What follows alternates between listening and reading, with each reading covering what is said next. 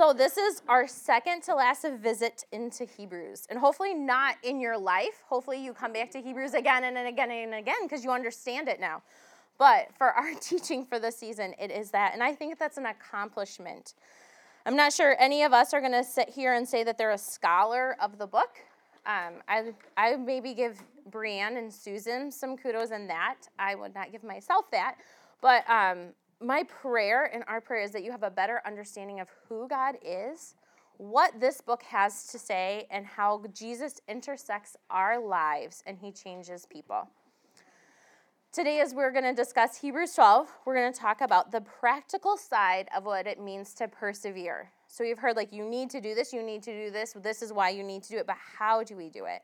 And to have faithful endurance, as well as address the fifth and final parenthetical warning because um, I know that I don't know. To me, that we just need to complete that. Like, what's going on with these parenthetical warnings? So, um, I don't know about you, but as I read through Hebrews, sometimes I would feel as though I was probably reading it in Greek, or maybe I was reading it poetry. Like I was like, I don't understand some of it. Like I could read it and read it, and it's like I, do, I really have no idea what we're going through. And in high school, I remember in literature class, people who were really into literature would have us read poems and then end it, or like Shakespeare, and like, what do you think? And I think, I really don't think a lot of what we just said. Like, I'm not retaining it. And I could read it a thousand times and I might not understand it. And part of it, I think, is because it's so rich. And it's like, um, I, don't like onions, so I don't want to really use that, but it's probably the best example. Is like, there's layers. And like, I feel like you have to stop and pause and be like, okay, they just said the word Jesus. Okay, the next word says, like, is seated. Okay, so now he's seated. Where? Next to God. And all these things have such significance. Like there's a purpose behind each word. And I'm probably a person of way too many words. And so you could just get to the end of what I said and you'd catch the whole point. But like what they're saying in Hebrews, everything matters. And so as we like layer the words on top of each other, and then you can come back and see the final picture. I want to encourage you as you are reading the word, and maybe you're at a point where like, I don't understand this. I'm gonna give you, I think there's like six, but some suggestions of what to do when we're at that point. Um, one is ask someone, hey, like your husband, have you read this before? What do you think this means?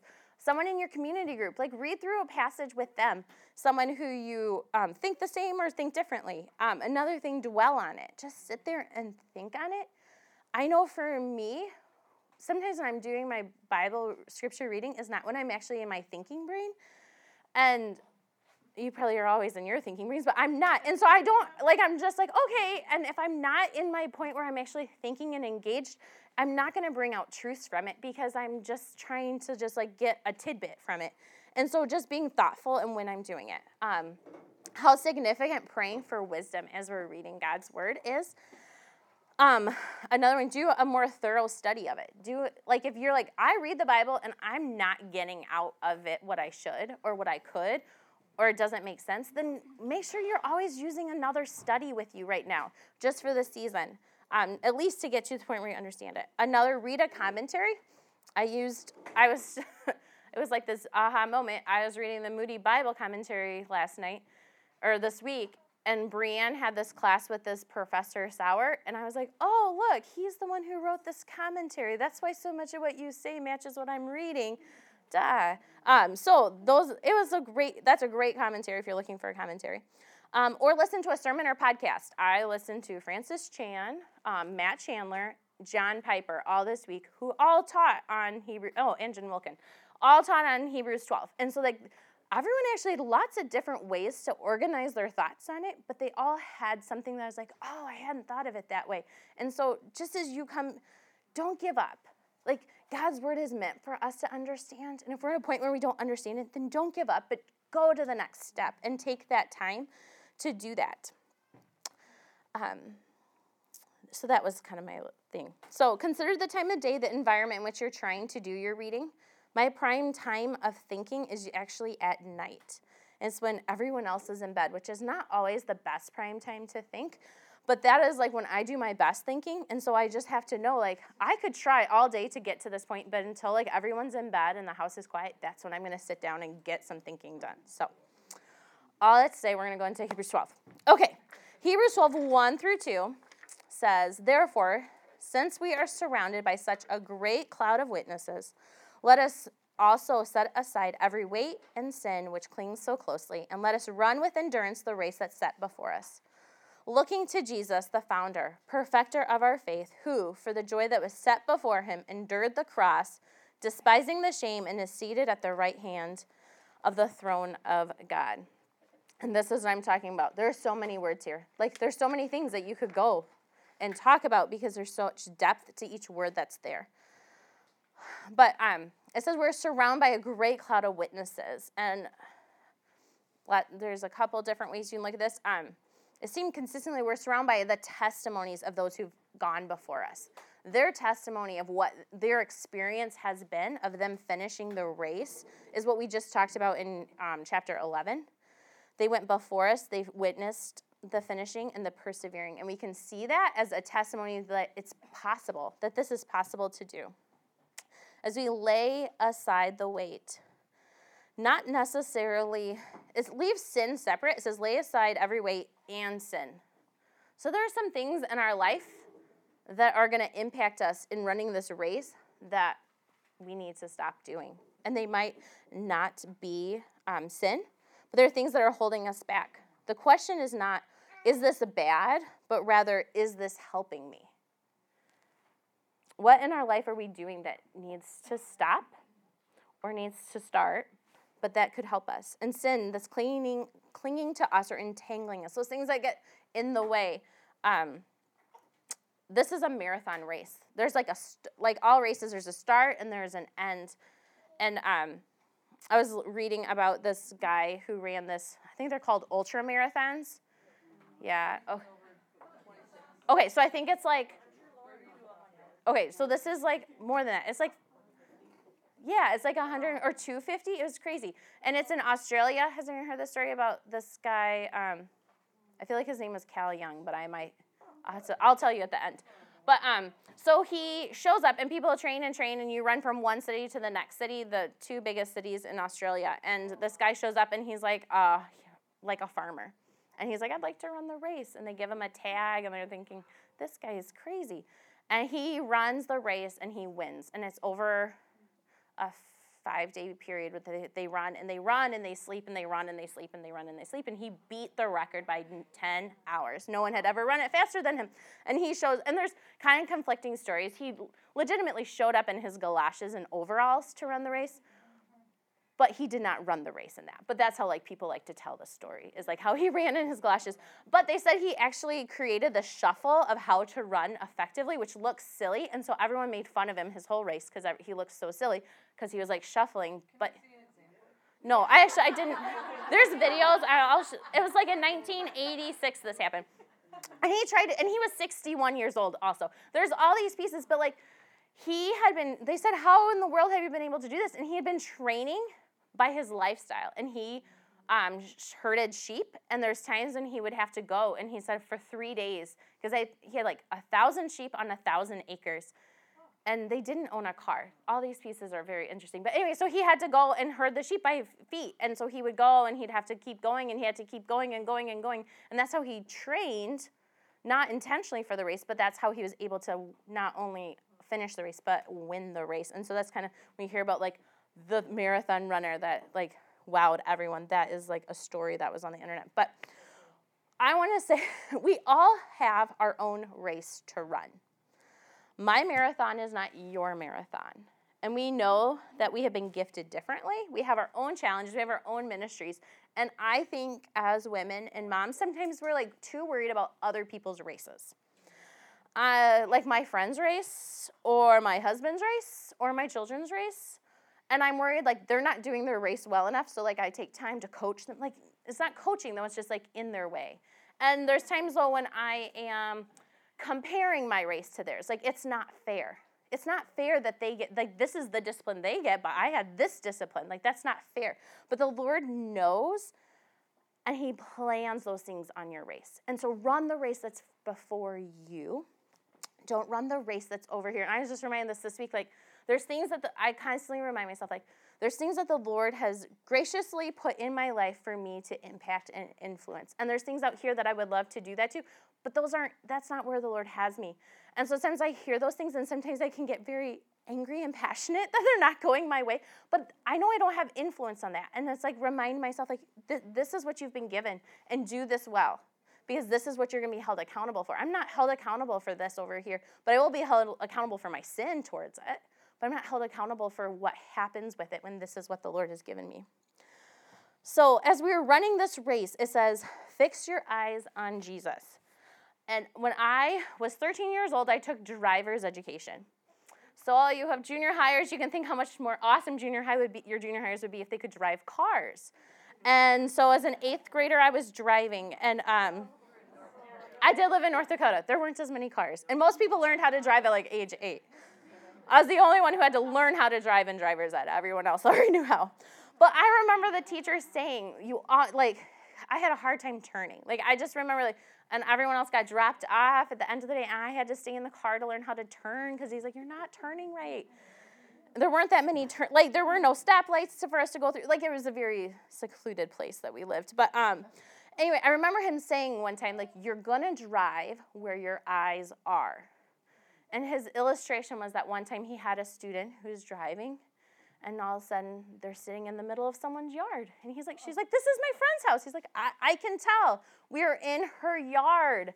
Because you weren't looking where you were going. You wanted to show me your friend's house. And so like and i as a i remember that story as impactful then. As a 13 year old don't do that but just think about like we're gonna go where our eyes are and when we turn our eyes to stare at someone else's race or to stare at what else is going on over here we start veering in that direction unintentionally.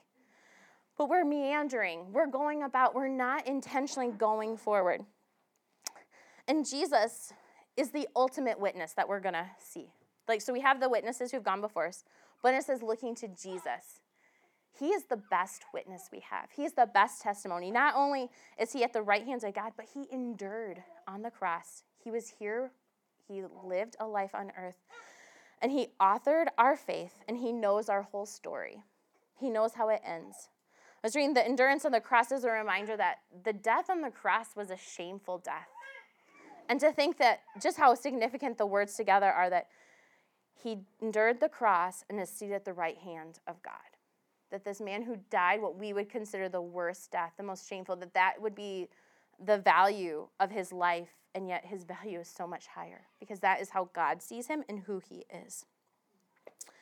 So, Hebrews, um, going on, it talks about enduring discipline from God. And I'm going to read 7 to 11. It is for the discipline that you have to endure. God is treating you as sons.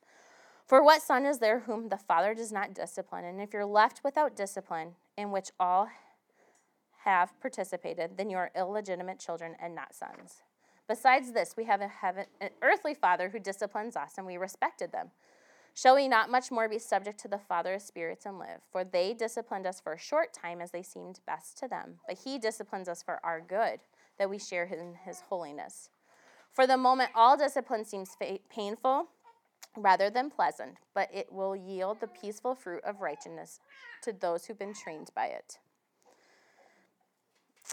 as we talk about discipline, in which we are a child of God, so we should expect discipline, but we should also want it. We should want it in our life. And we should consider Jesus. He endured so we would not grow weary. He's the main character, and he's our example that he is better than anything and everything. So, as we've been disciplined by earthly fathers, so they were doing what seemed best to them. And I'm an earthly mother, I'm not an earthly father, but I can tell you that I strive to keep my motivation genuine and pure, but I still have deficiencies. I can think of, well, four, I can think of lots, but these are the four like categories I was thinking of. First off, I'm a fallen sinner. So when I'm dealing with my children and disciplining them, I'm also dealing with my own sin, my own, my anger, my selfishness, my irritation for being inconvenienced, that is part of my discipline process. I'm also not divinely in control. I cannot control my children. I can't control my husband. I can't control others. I can't control their friends. And I have not even expected to control them because I have to trust God with that piece. I have limited knowledge. I don't even know what I don't know. Like, And so when I'm trying to make a decision on disciplining, I like this is all I've got and I have to like make a decision based on what I know, but there's all this information that I don't even can't consider, but I don't know it and I'm not in a place to find it out. And the last thing is I can't see their heart. I can parent their heart as much as I want. I can pay close attention, I can take notes, I can work on it. I can make that my 100% job. But ultimately, I have to trust God to provide that insight and that is dep- nothing in that depends on my amazingness. And so think of that as a parent, all those deficiencies, even in like my effort to be a godly parent, and yet to see like how much better a heavenly father is. He's pure and perfect. He's the creator and he's sovereign. He's all knowing, all powerful, the wonderful counselor, the mighty God.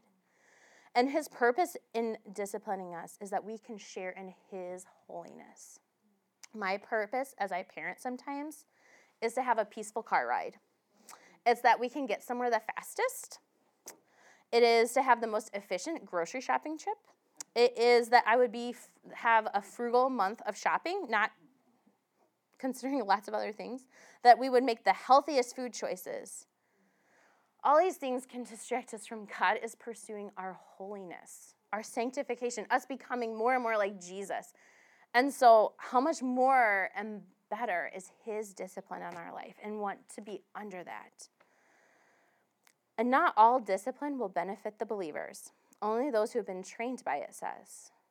So embrace it and learn from it, and don't miss your opportunity to be made holy.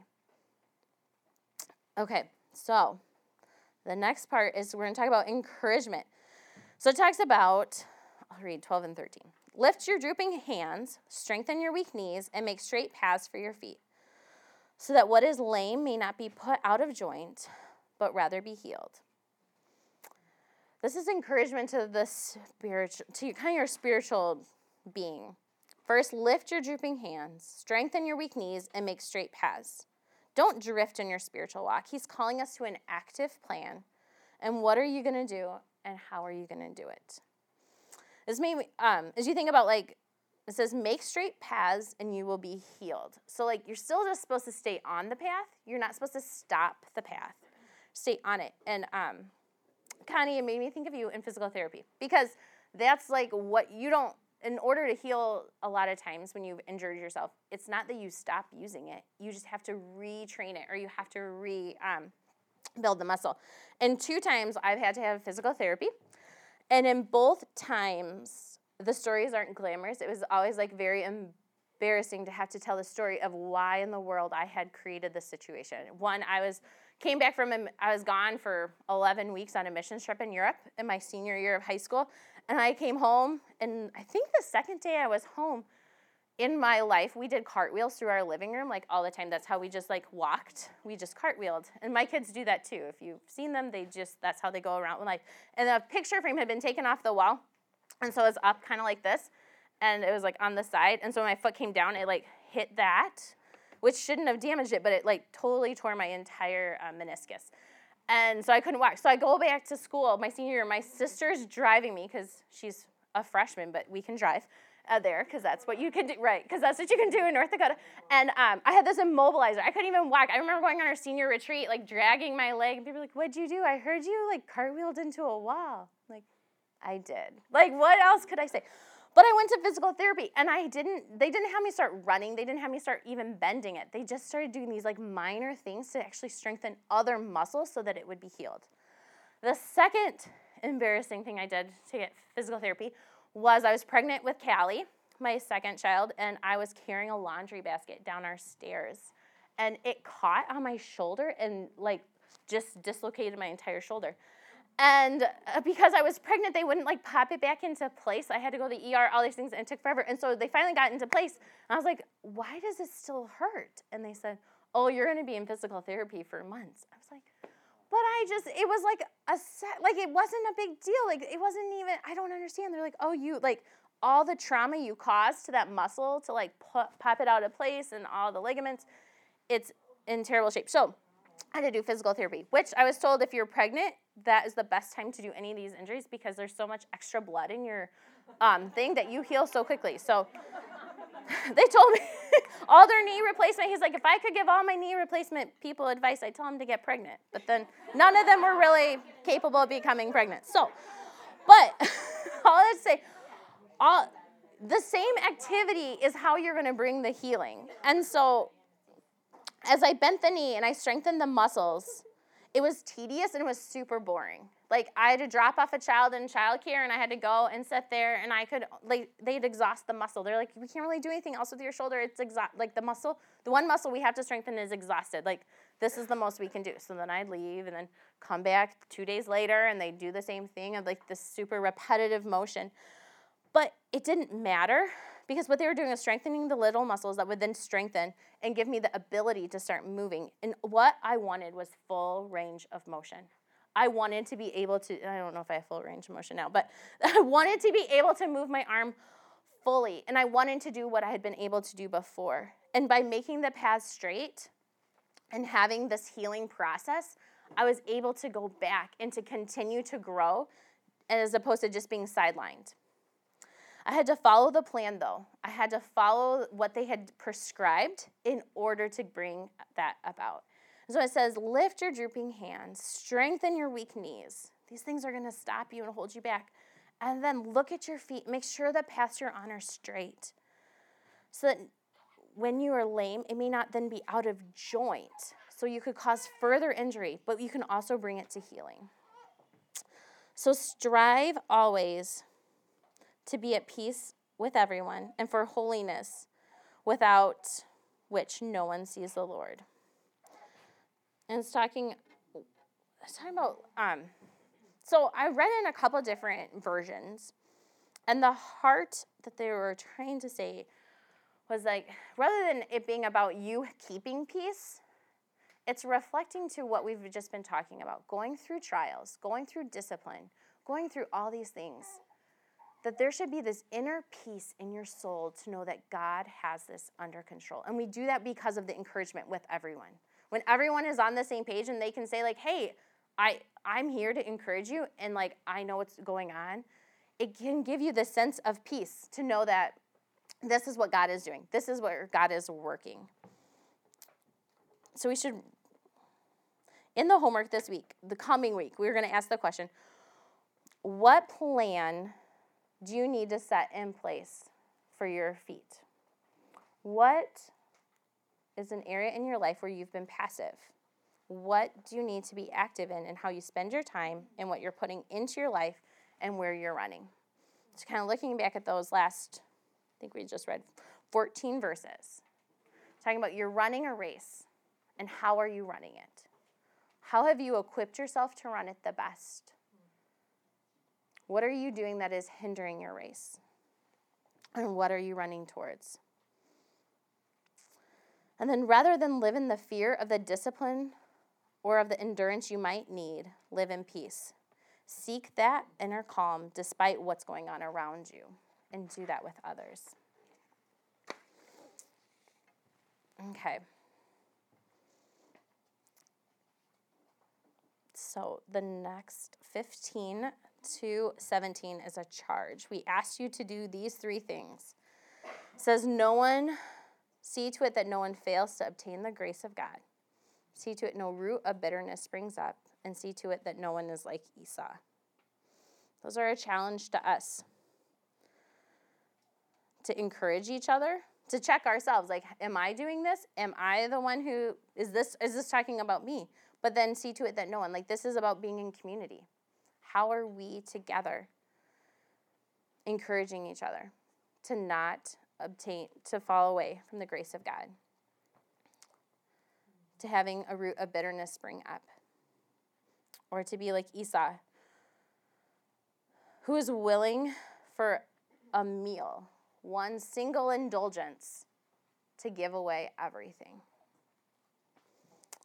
John Piper says, it's just a quote, and I, I couldn't re- really reword it. So I'm just going to read it to you. We can see that in these commands, they're based on what God is already doing in us and for us by his loving discipline. Because God is at work for our holiness and for our peace, therefore don't fail to obtain the grace, but submit to God and pursue the very peace and holiness and strength that He is working in you by His loving discipline. The exhortations here are not ways of getting God to act, but they are ways for you to act when you trust that God is already acting. So the exhortations here are not ways to get God to act, He is already acting. These are ways for you to act when you trust that God is already acting for you. This is so important for your everyday life. It means that the biblical way to be stirred up to do what you ought to do is to think or consider things about God and his action for you the things in the past, the present, and the future. The entire book of Hebrews is written to give you truth about God to think about so that you will not be like Esau, who failed to persevere. He did not obtain the grace of God and was lured into a death trap for a short term pleasure, a single meal. Those are, t- I want Hebrews to be more encouraging. I really do. Like, I feel like, okay, like Jen Wilkins always said, she's like, Hebrews doesn't sell. Like, no one doesn't, I think I said that the same, like, no one does Instagram posts about Hebrews. Like, oh, Esau, he ate that one meal and lost it all. Like, that no one's posting that because it doesn't sell. But that's like, there's so much truth to it. And to not discourage us in it, but to like engage in it too. Okay, so verse 18 starts the parenthetical warning. And I'm to I'm to tell you kind of like what we're trying to contrast, and then you guys can tell me the answers if you can look, you'll find them directly in that passage. So, um, we're contrasting the old the old covenant with the new covenant, which we've been doing kind of the whole time, and um, there's seven f- ideas. It's called like the sevenfold of each covenant is listed there. So the old covenant is from, they're both from mounts. Which mount is the Old Covenant? Sinai. And what's the New Covenant? Mount Zion. Okay. And the Old Covenant starts with, You have not come, versus the New Covenant says, You have come. And they're likened to the mountains, and they're often considered places of worship. So that is kind of like they know that, the Hebrew people know that, that is being written too. And so it says, You not come to what may be touched. So Mount Zion could be touched. Could Mount is let's just do all the old covenant and then we'll go to the new covenant. So Mount Sinai can be touched. The second word is what's the next word? Blazing fire. That is the Shekinah glory. So all of this kind of happened when the old covenant came. So the Shekinah glory came down. So what may be touched? A blazing fire darkness, um, which is like there's smoke that descended when the covenant was given. So it's the darkness. Next word, gloom. There was dread when the covenant was given. The next one, tempest. And in, um, it must have been like the Holtmans, they said whirlwind, but it's to depict the nature of God, that like he comes as a storm. The next one is the sound of a trumpet. So God approached from a distance. He is not near. He like like you heard it from far away and like had to get that warning. And then the last one.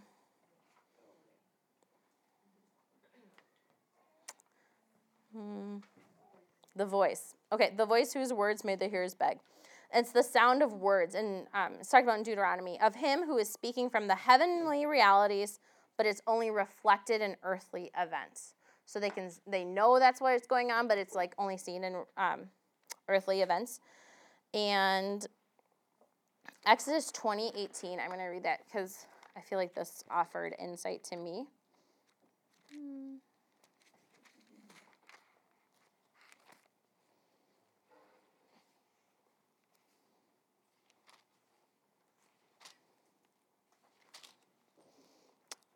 Now, when all the people saw the thunder and the flashes of lightning and the sound of the trumpet and the mountain smoking, the people were afraid and trembled, and they stood far off and said, You speak to us, and we'll listen, but don't let God speak to us. So that was their response. So they clearly they were afraid and they just wanted like we just want to talk to Moses. We don't talk to God. I don't know if that in my like there's people like in parenting like well like mom or dad like how, about mom you take care of this one? I don't want to talk to dad about this. There's things like you know one parent was more passionate about than the other parent and you would choose to like engage that parent on the topic. I feel like it's kind of like you know we'll go this way. Okay so now the new covenant goes from there that we're going to compare and it starts on 22 yes. So it's in mount zion which is the city of the living God and the heavenly Jerusalem. The next is there are innumerable angels in gathering and then this is describing as rejoicing over believers so like there's this like much celebrating going on because in mount zion that is where the believers are um, brought in to salvation the next one to assembly, yes, of the firstborn, the general assembly of the elect people were in, who are enrolled as citizens of heaven. So there's this relationship going on. The next one is God. Yep, the judge, but he is now our father. So there's like a relationship that's been brought there. Then the next one is the spirit of righteous was made perfect. So, like what the old covenant couldn't do, like everything is made perfect now. Um, Jesus, who approaches us so closely that he became human and a willing sacrifice. Compare that to the trumpet that is from afar. And you have Jesus, who's like born here on earth to be touched. And then the last concept is um, that they were talking about the sounds of words and the old covenant, which is like he's speaking from heavenly realities, but it's only reflected in earthly events. Versus here in the new covenant, we have this whole concept of the glory, and we have confidence, and we have access, we have privilege, we have eternal, we have all these other things going on with this um, Holy Spirit that we get with the new covenant that they like really could be like, wow, there's an earthquake, that must be God. Or like, look, there's smoke, that must be God. Versus we can tell like in our own lives, like the work that he's doing that creates this like spiritual realm in our life. Okay, so I wanted to go through that not because I was like, wow, that was so insightful. but I like I was like, if I ended the study and like no one explained like what are we even looking at, that to me was like I like I did read lots of commentaries on it because like, I'm just not understanding what is even going on here. To say like that was so significant to them because what they're trying to show is the gloriousness of the Sinai covenant which they felt like it was, and it truly was, it pales in comparison to what Jesus is offering. And so to remind yourself, keep running that race. Like, keep running. Like, yes, do you remember what this was? Do you remember this past? And like, yes, that was good, but look at this. This is so much better. And so to keep running, and so the significance to them, and that, um, but then to see the order of God. Like, I love to see, like, wow, this like actually references back to this. Like, the Bible is timeless. Like it has withstood the test of time and it points back to itself in multiple ways that continue to be accurate. And so we can trust it even more. Um, so then going to verse 25. Um, so see to it you do not refuse him who is speaking, for they did not escape this when they refused him who warned them on earth, much less will we escape if we reject him who warns from heaven. So just as they refused on that passage in Exodus, they refused to talk to God. They're like, we're just going to talk through Moses. So they refused that and they did receive punishment for that. So how would we expect if we reject an even better covenant that there won't be a consequence for that? There will be. Like you can't have you can't have it and reject it at the same time. Verses 26 and 27 talks about the shaking. And so it did say in Exodus how like the mountain shook when the um, covenant came and shook the whole earth. And yet it says, More I will shake. Yet once more I will shake not only the earth, but also the heavens. So before it only shook the earth, and now in the future it's going to shake the heavens. And he will come again, Jesus will come again, and will be shaking of all things temporal, and only the eternal things will remain. it's talking about judgment and things like that. But there's like hope in that because when you think about like when you're grounded and you know where your faith is, those are the eternal things. So, view um, verse 28. Therefore, let us be grateful for receiving a kingdom that cannot be shaken. Thus, let us offer to God acceptable worship with reverence and awe, for our God is in consuming fire. So, in view of this eternal promise and hope, our response is to be gratitude and worship, not fear. There's awe and reverence, but that's not like hiding under a table fear or refusing to talk to God fear. So, we offer this in line with who God is. He deserves this, and He's the all consuming fire. Um, another quote from John Piper was Christians at conversion do not come to an okay christians at conversion do not come to the earthly mountain and meet god there christianity has no geographic center we come to a heavenly city with a heavenly assembly to a divine judge but most importantly to a mediator whose blood was shed for our sins and that's the main voice we hear. All invisible, all spiritual, and therefore accessible anywhere. Our faith is not primarily motivated out of fear, but it should be out of love from the Savior. The old covenant brought the people to a point where they said no more. We like can't hear it. And we have a loving Savior that says, Because I shed blood, I love you. I forgive you. I purchased you. I cleansed you. I protect you. I keep you. I'll always be there for you. Run this race. I think is I think about the things that can distract me and the things that I would rather be doing. And I have run a I've run a number of 5Ks.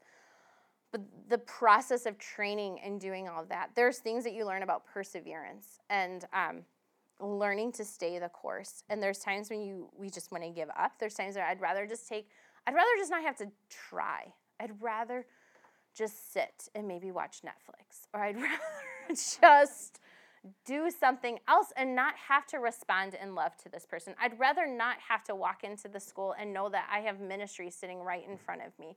Like this past week we did um our school did a Mary Poppins musical and I had this opportunity to braid hair of lots of people. And as you're braiding hair, it's like this choice of like, I like, you can ask Lauren, like, by the I couldn't stand straight because I like, when you braid hair, you don't like stand straight. And so there was like one time I was like, braiding, braiding, braiding. I'm like, oh, can you hold that? Okay, I'm gonna braid this way. And by then I was like, I just don't think I can stand anymore.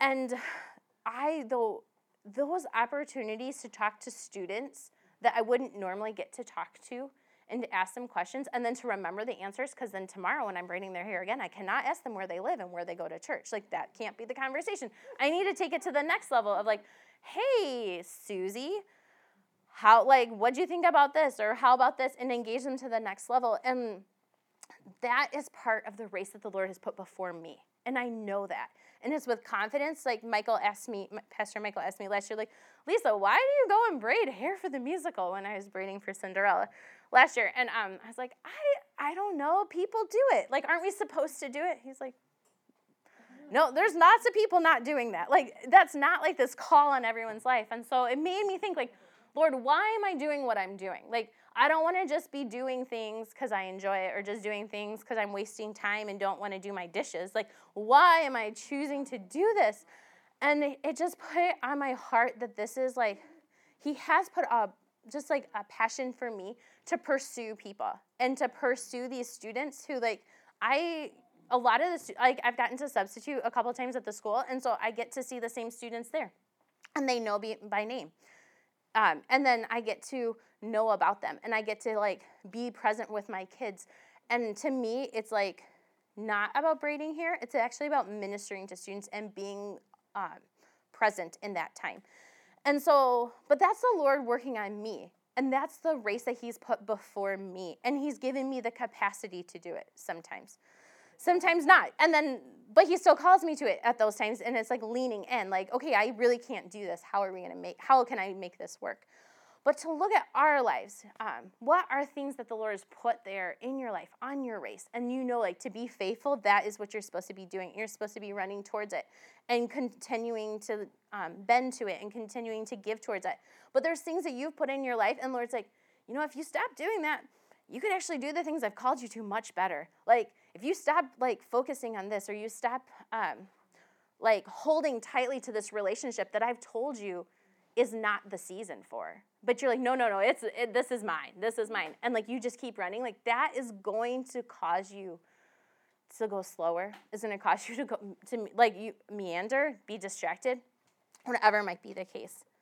But the Lord has put those races in front of us, and we, it's a marathon, and so you're not going to see the end. So sometimes that's discouraging like when will this end i'd rather it be a sprint because then you can rest and regroup and there's no re like there's different regrouping in the spiritual walk but it's not the same there's water table yeah lauren's to man your water table on your run but um but even so much like turn um like we I was joking this week about like turning Hebrews into my vocabulary like oh but that's the race you're running but there is something to be said about like realizing when you have those like words, they like trigger something significant. Like, you're right, this is like the race we're running. This is the Lord providing. This is that. And so ha- adding those words to your vocabulary to remind yourself, like, nope, this is where God wants me. This like the Lord wants me to whatever um, might be and um, work in Awana and serve and care for those kids and it's really loud in Awana. I don't serve in Awana, and it's loud. And I'm so thankful for all the people who serve in Awana because uh, they have to leave the night and think their their head has to hurt, their back has to like. But like my kids love Awana, and I'm so thankful for all the men and women of our church who serve in Awana to make that possible. And so there's lots of things like that that are going on that like without you doing that, someone else is impacted. So, um, I do you want to, can you go start the thing? Okay, so in your notes, there should be um, lyrics to a song. Hmm, I didn't look to see where it ended up. The second page? Let's see. Yes. Okay. Um, so I heard that I found this song at the beginning when we first were going to do Hebrews. And I was like, oh, a song about Hebrews. And I, I liked it, but I didn't understand it. And now that we are in week 12 or in chapter 12, I understand it.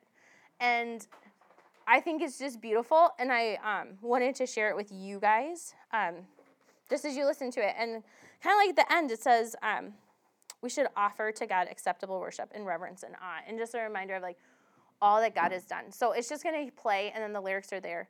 And um, this last verse of Hebrews 12 is set up for Hebrews 13. So it's talking about what we need to offer to God acceptable worship.